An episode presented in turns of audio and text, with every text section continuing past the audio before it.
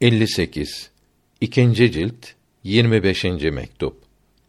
Bu mektup Hace Şerefeddin Hüseyin'e yazılmış olup Resulullah'a uygun her işin zikr olduğu bildirilmektedir.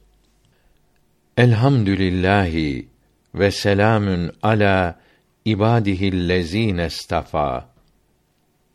Aziz oğlumun Mevlana Abdürreşit ve Mevlana Can Muhammed ile göndermiş olduğu mektubu geldi. Adak meblağı da beraber idi.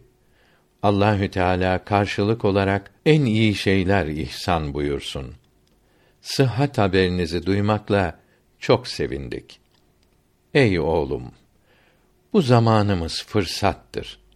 Fırsat da büyük nimettir.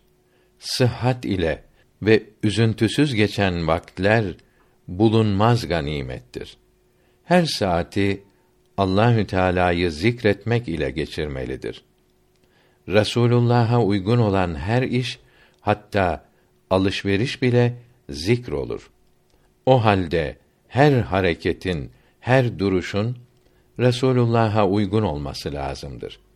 Böylece hepsi zikr olur. Zikr demek gafleti tard etmektir. Yani Allahü Teala'yı hatırlamaktır.